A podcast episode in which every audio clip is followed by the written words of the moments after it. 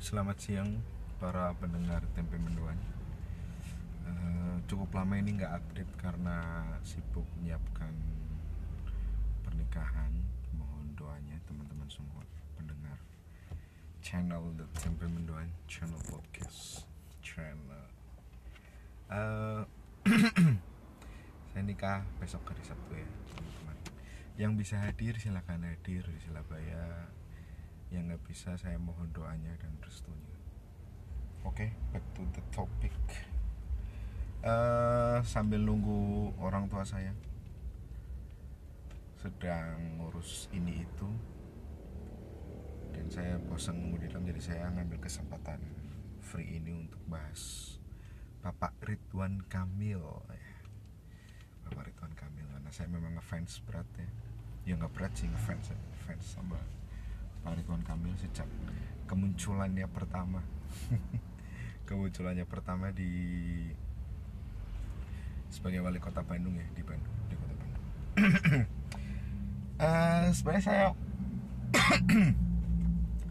pernah bahas atau pernah nulis ya, lebih tepatnya pernah nulis Pak Ridwan Kamil saat dia digadang-gadang sebagai calon gubernur DKI Jakarta. Mungkin pemirsa bisa baca juga di radikapermana.portpress.com atau dikapermana.tumblr ya, saya lupa sih karena Tumblr sudah aktif kembali. Saya cukup banyak nulis saat itu tentang politik, ada bola, ada kehidupan pribadi, ada kantor, ada juga. Cuma karena nggak tahu ya, saya makin males ngetik ini sekarang, dan menurut saya lebih enak ngobrol seperti ini ya, ngomong gitu, tinggal cuap-cuap aja. Kita bikin draft dikit-dikit, 5-6 poin bisa bikin podcast 15-20 menit, asik. Jadi saya memutuskan pindah ke sini, segala hal yang tiba-tiba kepikiran aja gitu. Dan saya pernah bahas tentang Ridwan Kamil, yang menurut saya itu sebenarnya saat gubernur DKI itu tertarik juga gitu. Dia itu tertarik, buktinya dia sempat safari gitu, safari ke toko-toko, bahkan salah satunya kalau nggak salah Pak Prabowo ya. Safari muter-muter, terus dia bikin konferensi pers. Intinya dia memutuskan untuk tetap menyelesaikan tugas dia di Bandung, dan itu menurut saya sudah menunjukkan bahwa dia sebenarnya ingin lah jadi gubernur, itu ingin gitu. Dan terbukti ketika wali kota selesai, saya udah ngira-ngira ini paling jangan-jangan jadi gubernur Jawa Barat lagi, karena Pak Aher dan Pak Dedi itu saat itu, Dedi Miswar ya nggak begitu kedengeran lah, walaupun hasilnya juga bagus ya. Jadi ketika bertanding, jadi ketika pilihan gubernur ya bisa mengalahkan Pak Dedi Miswar yang saat itu didukung Demokrat dan Golkar ya, dengan Pak Dedi siapa tuh, bupati atau wali kota ya di Purwakarta. Pak Ridwan Kamil saya pertama lihat tentu sebagai wali kota Bandung ya, dengan Twitter dan akhirnya dengan Instagramnya yang sangat lucu-lucu, cukup merusak image kepala daerah yang kaku, terus formal, pencitraan, jaim. Pak Ridwan Kamil ini sangat anak muda banget ya, funky gaul lah, maksudnya gaul, lucu juga, dan sangat up to date ya, mengikuti perkembangan zaman.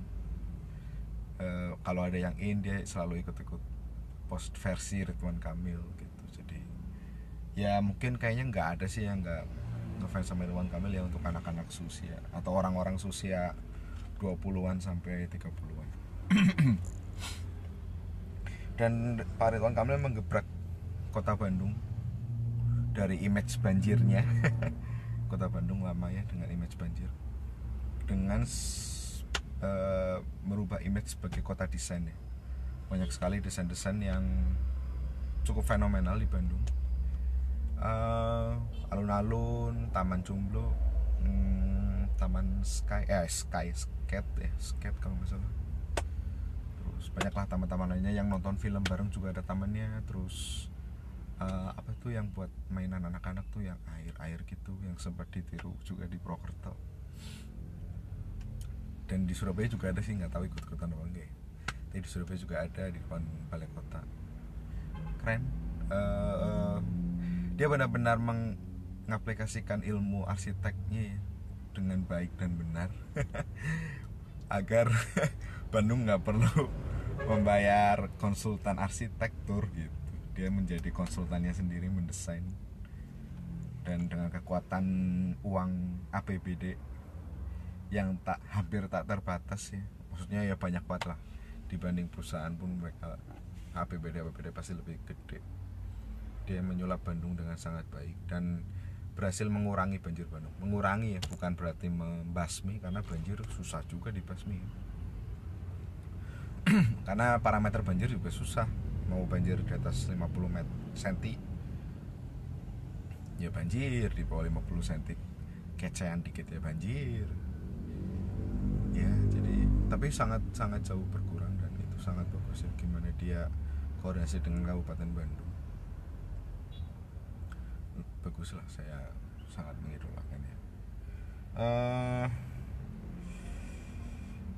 Dan Ridwan Kamil juga cukup cukup giat dalam pencitraan ya. Bukan pencitraan sih, dia sangat medsos banget gitu. Dimana di zaman medsos ini ya, jadi elektabilitasnya mungkin salah satu yang tertinggi ya Pak Ridwan Kamil ya. Kayak siapa sih yang nggak kenal Pak Ridwan Kamil gitu, dengan segala sindiran dan kelucuannya ataupun simbol-simbol yang penuh teka-teki, dengan gaya mudanya, jaket kulit dan motor apa tuh Garfield, apa namanya, Royal Garfield gitu, motor Inggris kalau nggak salah atau Amerika ya. Keren pokoknya, keren pisan teh. Saya teman kantor banyak orang Sunda ya, jadi saya dikit-dikit berlatih bahasa Sunda, walaupun versi kata teman-teman tuh bahasa Sunda yang saya pelajari itu versi kasar gitu, tapi ya lumayan, siapa tahu bisalah ke Bandung suatu saat. Pak Ridwan Kamil terpilih sebagai Gubernur Jawa Barat dan menjabat mulai 2018 yang artinya akan selesai pada 2023. Dimana tahun 2019 ini ada Pilpres. Ada Pilpres dan akan selesai tahun 2024. Maka prediksi saya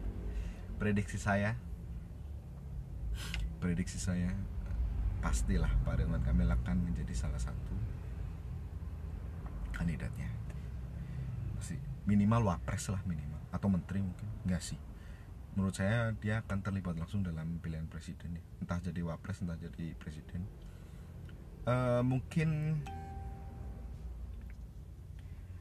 PR-nya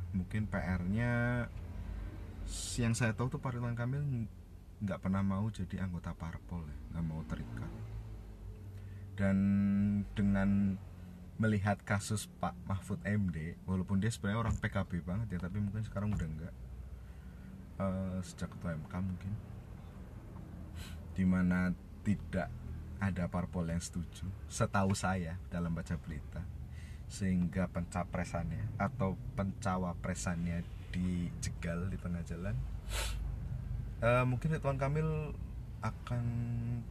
Kamil atau Pak RK mungkin akan menemui sedikit kesulitan di situ ya. Kecuali ada partai besar atau koalisi partai yang lebih memikirkan bangsa daripada memikirkan partai ya. Jadi ya udah sih, yang penting kan bangsanya maju dengan orang yang tepat gitu.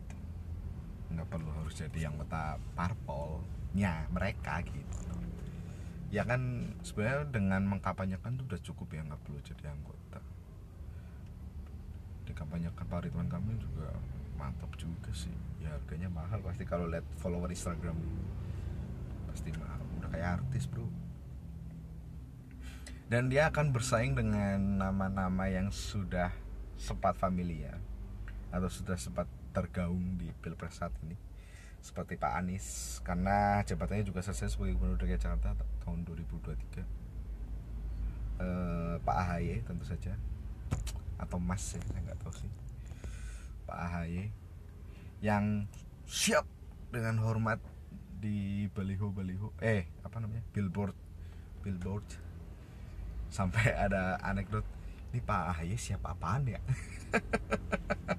Lu siap ngapain tong gitu katanya di medsos. Dan saya sangat suka ya, lagi-lagi karena karakter TNI-nya saya sangat suka. 3 orang ini yang menurut saya akan sangat seru ya, di samping tokoh-tokoh yang mungkin muncul setelah tahun 2018 karena